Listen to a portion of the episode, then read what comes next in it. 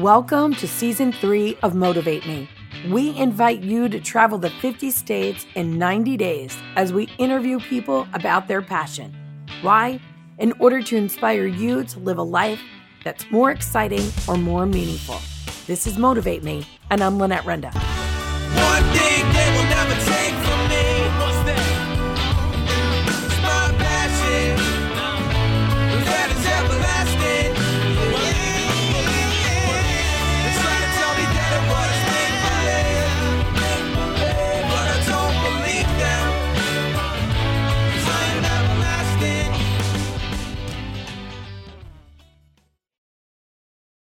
Ladies and gentlemen, today we are in Kansas. And tell everybody, Maija, what is really funny about the location of this amazing chocolate shop, name being Annedore's Fine Chocolates.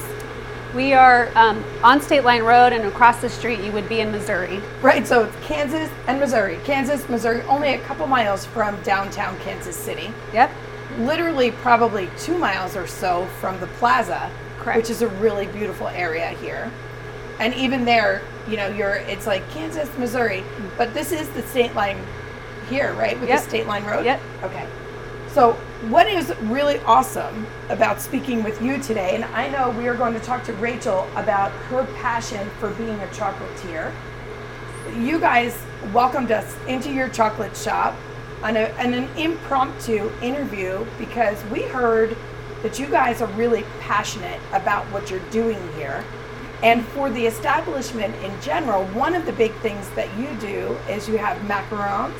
Am I saying that Uh-huh. correctly? Macarons. Okay. French macarons. Okay, because I'm going to tell you, every time I heard people talking about them, I thought they were talking about the coconut macaroons. And I know this has been a really big thing for the last couple of years, and maybe before, but for me, that's when I was introduced to it. So, can you tell everybody exactly what they are? Yes, a Yeah. French macaron is a cookie that is made out of almond flour that's a meringue, and then in the center you can either have a butter buttercream, a curd, a ganache, or a jam. And about nine month, months ago, we added the French macarons to our line with our fabulous chocolates that we serve here. And um, since then, we, it's been growing, and uh, we also do uh, macaron demonstration classes, and now we have a space to sell them here, and so they're lovely. Okay, so you have a couple different ones because what do I need to know about them? Well, the nice thing is it's like a three layered process. It's like you get a little bit of the crunch and then the center is soft and then you get a very yummy gooey center depending on what it is. We have eight in our series now. We just launched two more to our edition. So we have a vanilla and a lemon, a pistachio, a chocolate, a coffee, a caramel, a citron, a jam, and a lavender. And what's really neat is all the fillings we make here too as well. And Rachel, our chocolatier, which I know you're going to talk to, um, makes the fillings for us as well. And so it's all stuff we can use in the shop. Okay, so maybe I should wait till the end of the interview to try them, but I two stand out to me. I know Okay. a lot of people. What are your most popular ones? The most popular is the lemon. We make a lemon curd that is to die for. And then the vanilla has a vanilla buttercream. Okay, the vanilla was my number one. Lavender number two. Okay. So I'm My thinking- favorite's pistachio. That was my number three. All right, maybe I should wait. Let's Sure. put those. Let's put those here. We'll save them. Okay. They look delicious. And I really want to talk to you, Rachel, about you know how does somebody become a chocolatier? Because you know, majority of us love chocolate, right? Right. I don't think it. There's very many people in the world that don't like chocolate. Um, but I actually happened into this job. It was it was a total fluke. I came to work um, as a retail for Sherry, and um, then about six months after I was here, the chocolatier that was here left, and so I just scooted into the back, and it's been the most amazing six-year journey. What is that transition like? Because you know, here's the thing. Here's the thing. You can do that. You can be hired for retail and then scoot into the back, but you have to say yes to that opportunity. And I think the thing is, and it's amazing to see this chocolate spitting over here, but I think the thing for a lot of people is they would be very nervous to It- say yes to that. it was terrifying to be very honest it was terrifying but i had an interest in being in the kitchen anyway so i figured it was let's just it's kind of a do or die let's just try it and see what happens And how long ago was that? that was six years ago and i haven't looked back since What do you think your greatest hesitation or challenge was?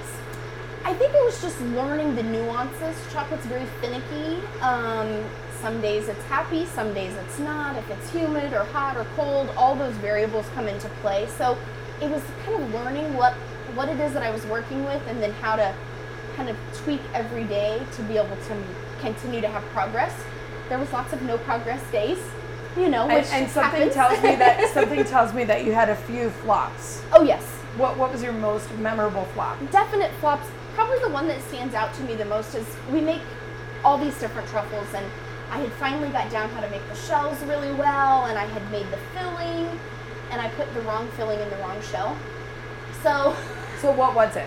it was supposed to be a port wine, Okay. and so it was a heart-shaped truffle, and I actually put the dark imperial ganache inside of that truffle, and then I had to explain to the boss that I had just totally ruined 170 truffles. Yeah, but how do you know you're not going to, you know, make the next creation, the, the next peanut butter cup? Uh-huh. You put my your your peanut butter in my chocolate, Yeah. right? Yep. And you know, it that was just kind of one of those things that we just we rolled on past it, and we ended It up did- sampling those, and It you didn't know, taste well. and it, You didn't like the way it tasted. it it actually tasted great. It was just in the wrong shell. So on the display, people would be confused because it wouldn't read like it was supposed to, but I see. we kind of just stepped over that and kept going. But every new thing has those challenges. What do you think your most favorite concoction, creation, or moment of accomplishment was? Oh, well, I think my favorite things to make here are the 3D things, much like this kitty that we're, we'll make. Um, because that just allows that creativity. The, you know, the cats all look a little bit different, or say Easter bunnies, they're all a little bit different just because I get to hand decorate each one of them. Um, but I think probably my biggest, like, woohoo, I finally feel like I've got this. I went to um, an intensive boot camp, is what they call it, chocolate boot camp. And when I graduated from that that course, I was like, okay, I can I do got this. this. Well, yeah, you got the information you needed. Yeah, and I had my hands in it for about a year before I went to that class, so it was nice to just kind of get that reassurance that I was okay, I could do it. Okay, that makes sense. So there, so there is training for There is chocolate training, yes. Okay. So you're making these chocolate kitties, Right. and how do you do that?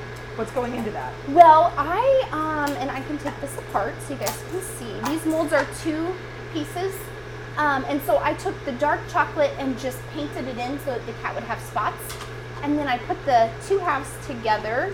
Binder clips are girl's best friend.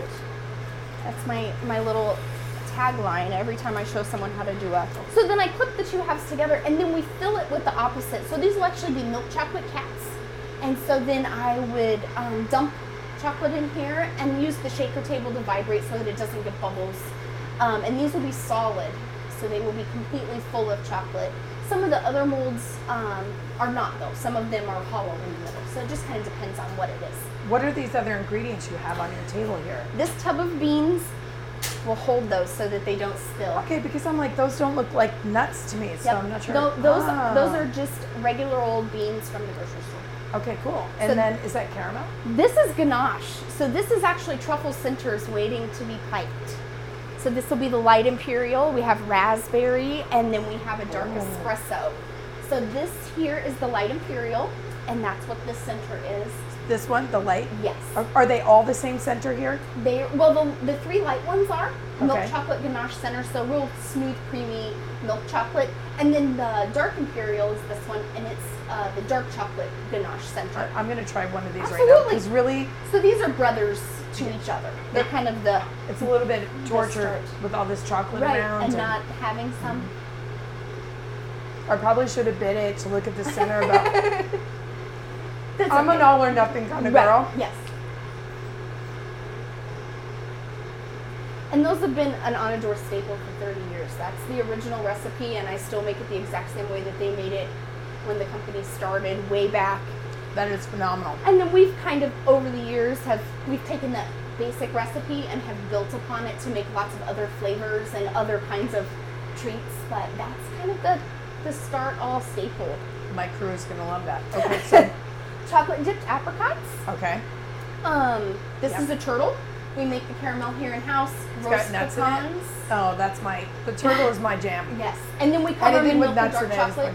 little kiss of sea salt on the top. What do you think? Because you know you're talking to us about something you you fell into, but I have to tell you that in order for you to first say yes, in order for you to want to be successful at this school, in order for you to talk so proudly about what you're doing here, and the fact that you're keeping their original recipes uh, in place and you're able to put it out in such a beautiful, delicate, tasteful way, it tells me that you know maybe this is something you were supposed to be doing in your life. Do you think? Oh, I think so. I think everyone sort of has a calling for something that they're supposed to do, and it, it just took me 28 years to figure out what mine was supposed Which to be. Which is actually not a long time because I'm 20 years older than you and I'm still working on it. So but you know, once you once I kind of found it, it it just it is it's the it's I can't imagine doing anything else other than making candy and making chocolate. So what do you think you've learned about yourself? um, I'm a lot stronger than I thought I was, and I can work under pressure when I never was really that kind of a person. I would usually crack. But when you get into the heat of it and when you really love what you're doing, you can handle that, I think, better than if you're not really into what you're doing. That's interesting. And it comes to holiday time, and the order board is loaded, and I just have to wrap my mind around it and just work my way down the list. it probably is extremely fulfilling. Like you, especially at the holiday time when you know all these people want something that is special to them, or they Right. wouldn't be ordering it at the holidays, and you get to give them that. Yes, and the and looking like we'll we'll we'll set a goal. We're gonna we'll say we're gonna make twenty thousand truffles, and that's what our that's what we're gonna start as our Christmas goal. And when I like get to that last day and I check off that last one and I go, I've got twenty thousand under my belt.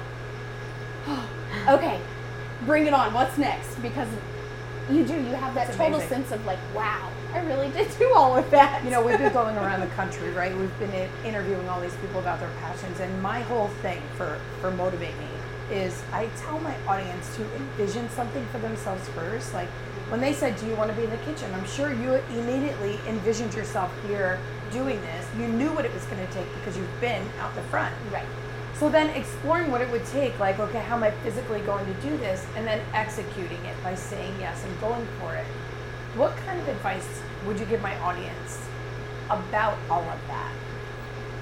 believe in yourself more than what you really normally would believe in yourself because i think everyone sort of doubts what they can do or kind of doubts their whether it's level of creativity or whatever it might be and if you really want to do it and it really sparks that in you then you have to fully believe in yourself even on your worst day. You have to go you know what? Tomorrow's a new day and we'll just start again. And there have been times where I've walked out of here at the end of the day and went, oh my gosh, I, I don't know if I can go back. And then shift starts at seven and I walk in the door and it's, it's all over. It's so a totally you, different day. you really love what you're doing and you really are excited about being able to do it, you can just go, you know what, I believe in myself and I believe in what I'm doing. And you have to believe in what you're doing, whether it's speaking with people or making something or selling used cars, whatever it is, you have to believe that you're the best one that there is and you can do it. I believe that. As soon as as soon as you get that mindset, you can pretty much conquer anything that you want to tackle. You are speaking my language, sister. You are speaking my language. So, okay, Maija, Yes. if people want to find you, what's the website? Uh, we're at um, annedoreschocolates.com and uh, we're at 50th and State Line in Westwood Hills, Kansas. Oh, you should try these because right. this is a great addition to the fabulous chocolate that has- Rachel, do you do you have a favorite? Um, well, the lemon is my favorite. Okay. It is. I'm gonna go for the vanilla. I'm such a vanilla girl. This is my very first one ever in my life. Oh my, it's gonna change your Everybody life. Everybody loves these. Yeah.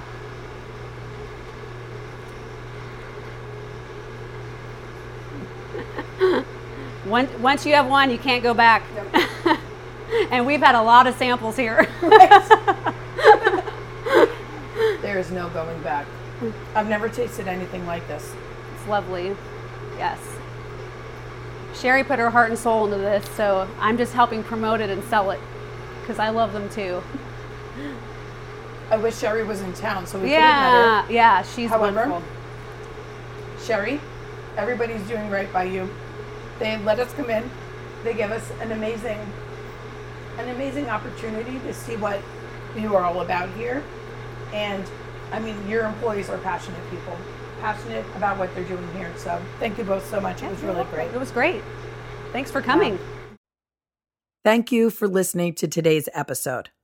I have come to be known as the 50 States in 90 Days Lady, a concept that is unfathomable to most. If you would like me to come speak at your event about how to envision, explore, and execute a plan, or how to create a life that is more exciting or more meaningful, you can find me at motivatemepodcast.com. And the world keeps turning and I just keep moving.